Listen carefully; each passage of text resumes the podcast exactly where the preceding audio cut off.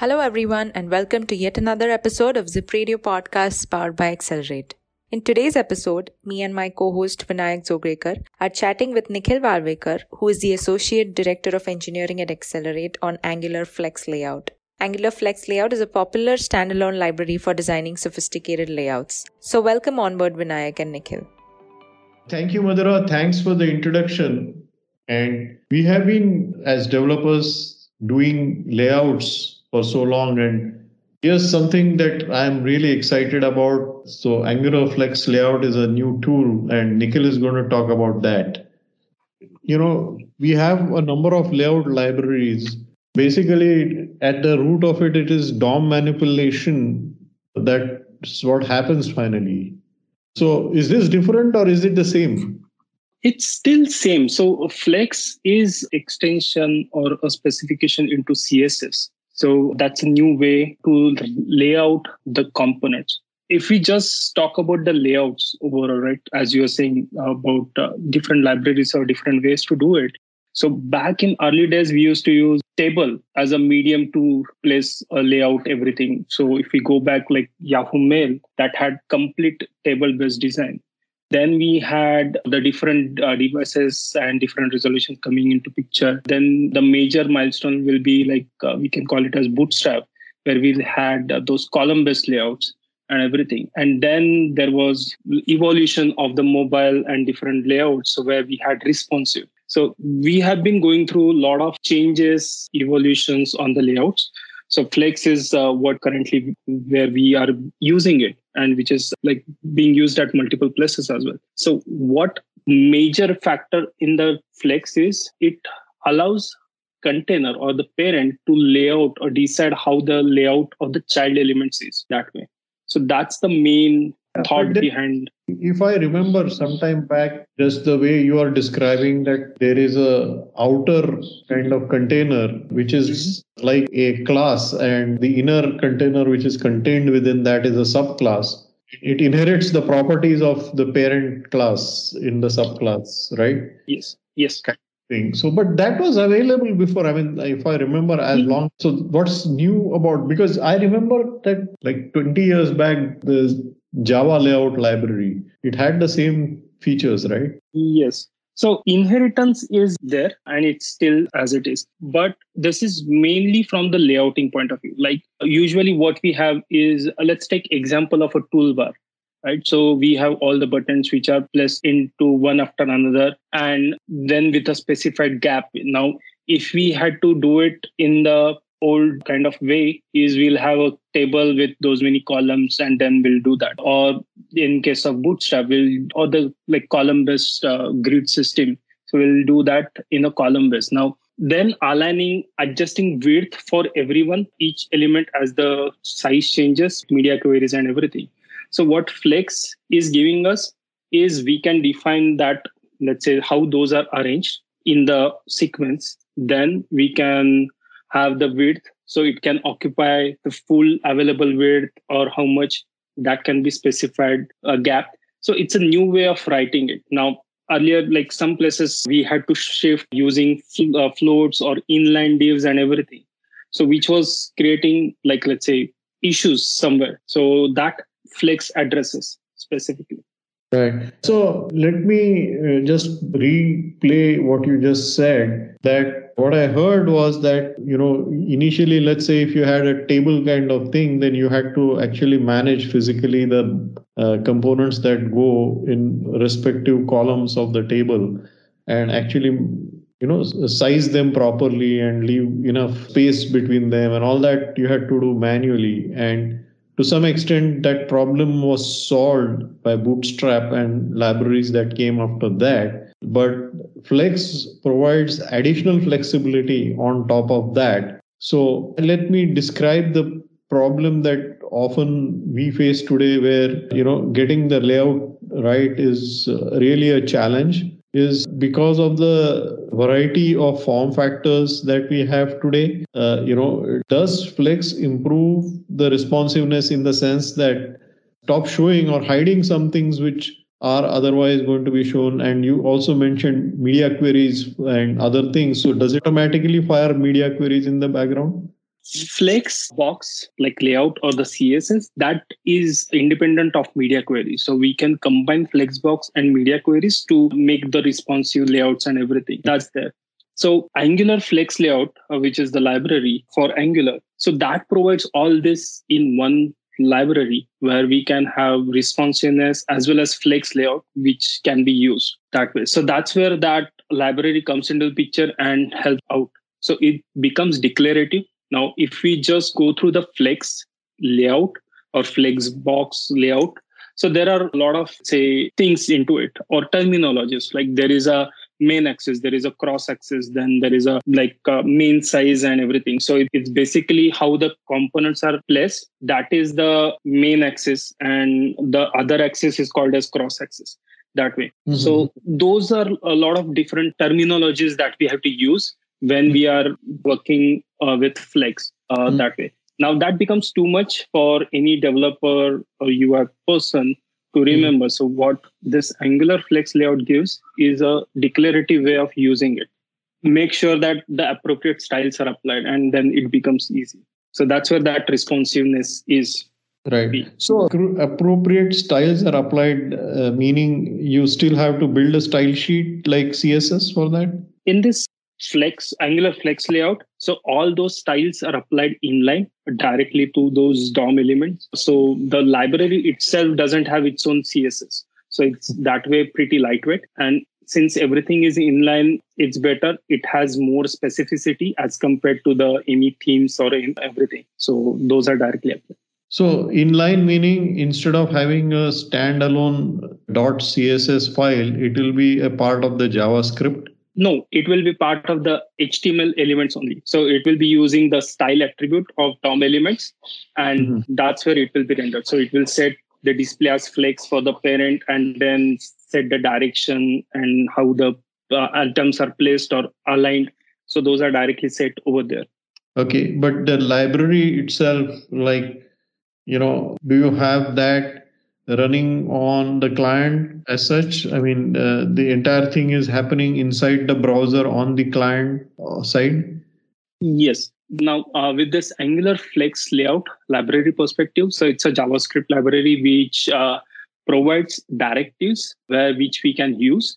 And then it those directives appropriately add style attributes to the dom element like how we are defining the layout or alignment of the flex items and everything so that way so javascript library runs within the browser and uh, that's what is responsible to do it but this library also has uh, responsive things added to it so probably we'll once we are done with flex probably we'll go over there Right, right.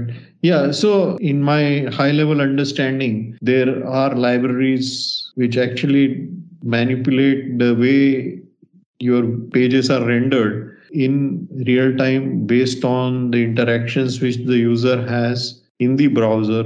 To that extent, whatever is the way it works on the client side is defined as there is no further interaction with the server, there is no additional information coming from the server which will change the layout etc so whatever is there is there on the client side. And then there are other uh, behaviors where part of the rendering is determined by what response you get from the server and you know for the lack of uh, better so it is some callbacks that come which determine like uh, you know the way the layout will be rendered on the client side and the way things so there is some logic that runs on the server. So what uh, i understand here is that all the things that are happening in flex are happening on the front end. So there is no amount of uh, flexibility that is offered on the back end depending on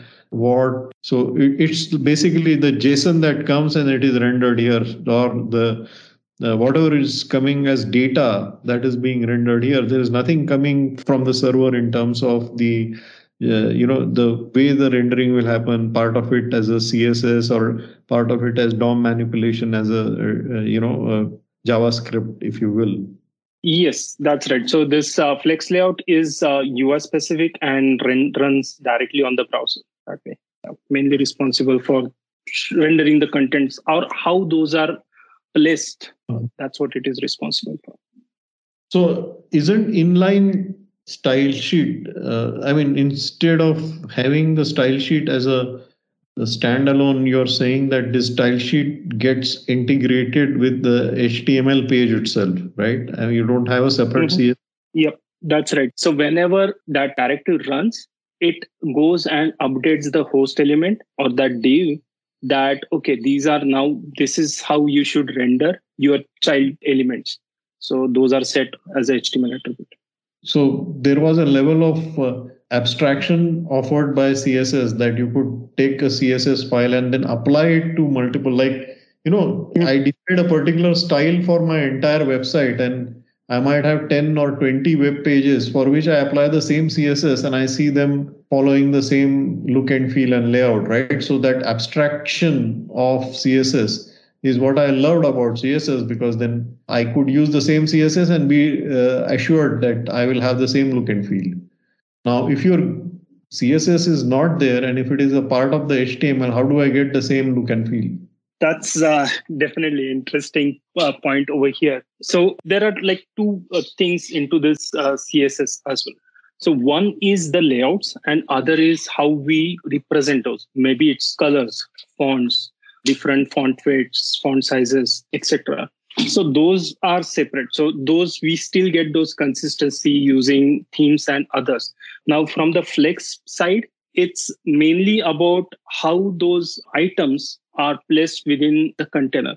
Now, those can be, again, like we can have a CSS which defines that, okay, I have a list and then list item as to class. And then in a list, it always has the flex direction as set as like column. So we have everything one below another. And whereas there could be something like carousel kind of thing where there is one after another on the horizontal axis. Those can be created and people have been using flexbox that way now this angular flexbox what it gives is it has that typescript support. Then it has responsive api where we can use like as you were saying about getting that json data and doing some manipulations on the ui side. So now some cases you may want to show something on the ui and hide in like based on some condition. So those for that we have directives like ng if and that but then it can go all uh, beyond that okay so we, i want to show it on the small screens or large screens that way. So those are some additional features which we get like with the library. Right right. When did it come into existence and some history about it? I mean why and when did it come into existence? And like angular has a support of google is it coming out of google Yes. So Angular Flex Layout is part of the Angular project itself, though it's not like packaged with the Angular, but it is still widely being now used at Google as well. And uh, it is maintained as part of Angular project. So that's the advantage that we get. So this Angular Flex Layout is backed by Google or Angular team, we can specifically.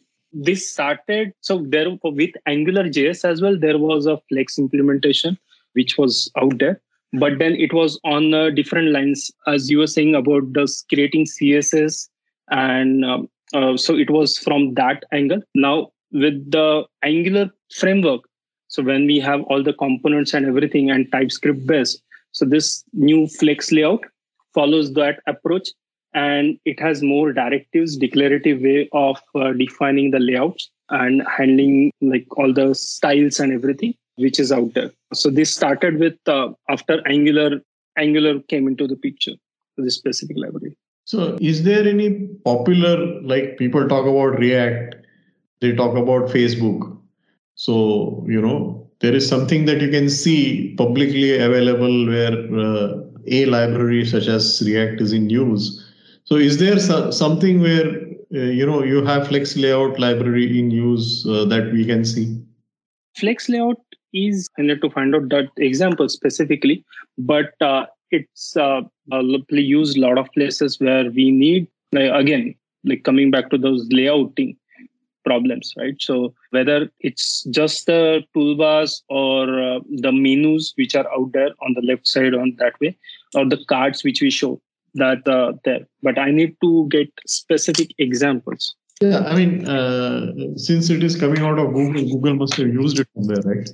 So yeah, Google is using it. Flex, just let's say if we just talk about Flexbox layouting, so that's widely used and it is also used in like facebook and all those mm-hmm. all the other applications if you talk about specifically angular flex layout library it's used with angular applications also with google mm-hmm. now if we talk about angular material which is a component library for angular so they hmm. are not directly using flex. They are handcrafting the flexbox layout. The only reason is it's a component library and they want to have everything content. So like something dependency and uh, which they didn't wanted to have. But there are some integrations which are possible with the material as well angular material so material 2.0 or with old material? Material 2.0 angular material. Okay. You know if i have to learn if i am an angular developer so what should i do? I have to pick up this flex layout. So what should I do? Are there any resources that I can look at and how long does it take for me to pick up? Angular Flex Layout is part of Angular GitHub repository. So it's uh, github.com slash angular slash flex layout. So where uh, and slash wiki will give you all the documentation and everything around that. Also on the same page, there is a demo uh, which is out there. So which can give you like uh, what you see, what you get, kind of editor where you can play around with the options and then it gives you code as well. Like okay so if you want to have say horizontal layout where everything is stretched to the mm-hmm. available width so it gives you that code and you can just copy paste. So that's easy way to do it. With the editors in place like visual studio code so what we have is there are uh, some plugins which can give you those uh, snippets for the flex as well. So which can make developers life easy and they can just type in and it prompts you like what are the things which needs to be filled over there. Mm-hmm. so these are two easy to go resources. If i have visual studio i can actually create a layout and you know see the convert it to angular flex. Yeah that's right. So in Angular, what we have is template. In that HTML template, we can uh, use those snippets to generate the attributes. Like in case of flex layout, so the attribute will be like fx layout equal to row. So which is like the layout is in a row direction that way. So it can generate that attribute for us, and then we can start from there. In terms of speed of development, you know generally speaking if i were to compare it other libraries how fast it is once as a developer i have learned this is it in terms of development speed any faster slower? How does it compare? Or what are the main advantages that i may have to think about besides of course uh, not having to mess around with css yeah. So that's actually biggest advantage. Yeah. So you don't have to know what css to be applied and where whereas you can just define those directives and uh, get it done. So yeah, that way uh, it is easy. Learning curve will be uh, small over here to learn. So what you need to just know is what you want to achieve like how you want to build that layout that way. So it's easy to get started and as let's say the layouts get complex so then mm-hmm. only thing what you have to be cautious like how you divide your layout into parents and that way. Okay. I would say that for those who are not that good at css they should definitely take a look at this. That would, this could be a faster way for the developers to render what they want in a very quick manner. And when it becomes too complex maybe then uh, they have to worry about it. But otherwise for general simple layouts, they don't have to worry about uh, CSS themselves. Yep, that's true. All right. Anything that I didn't ask you that I should have asked? We have three more minutes. With this Angular Flex layout, one thing which uh, I like most is again the way you were saying that about messing out with CSS. One additional advantage is the responsive API or the directives which has the responsive built in to it like uh, let's say if we are doing layouts which is a horizontal layout for a large screen but for the small screen like mobile we want a vertical layout like column layout. So where it goes on the like vertically it becomes easy. So we just add pref- uh, suffix for the small layout and then uh, we can specify that for small it is row direction. For large screens like column direction. So that is really easy which is out there. And then it applies to all the flex layout attributes whether we can hide certain things for a certain uh, layouts. Or if you want to do something like let's say all the layouts which are less than medium or which are less than the large.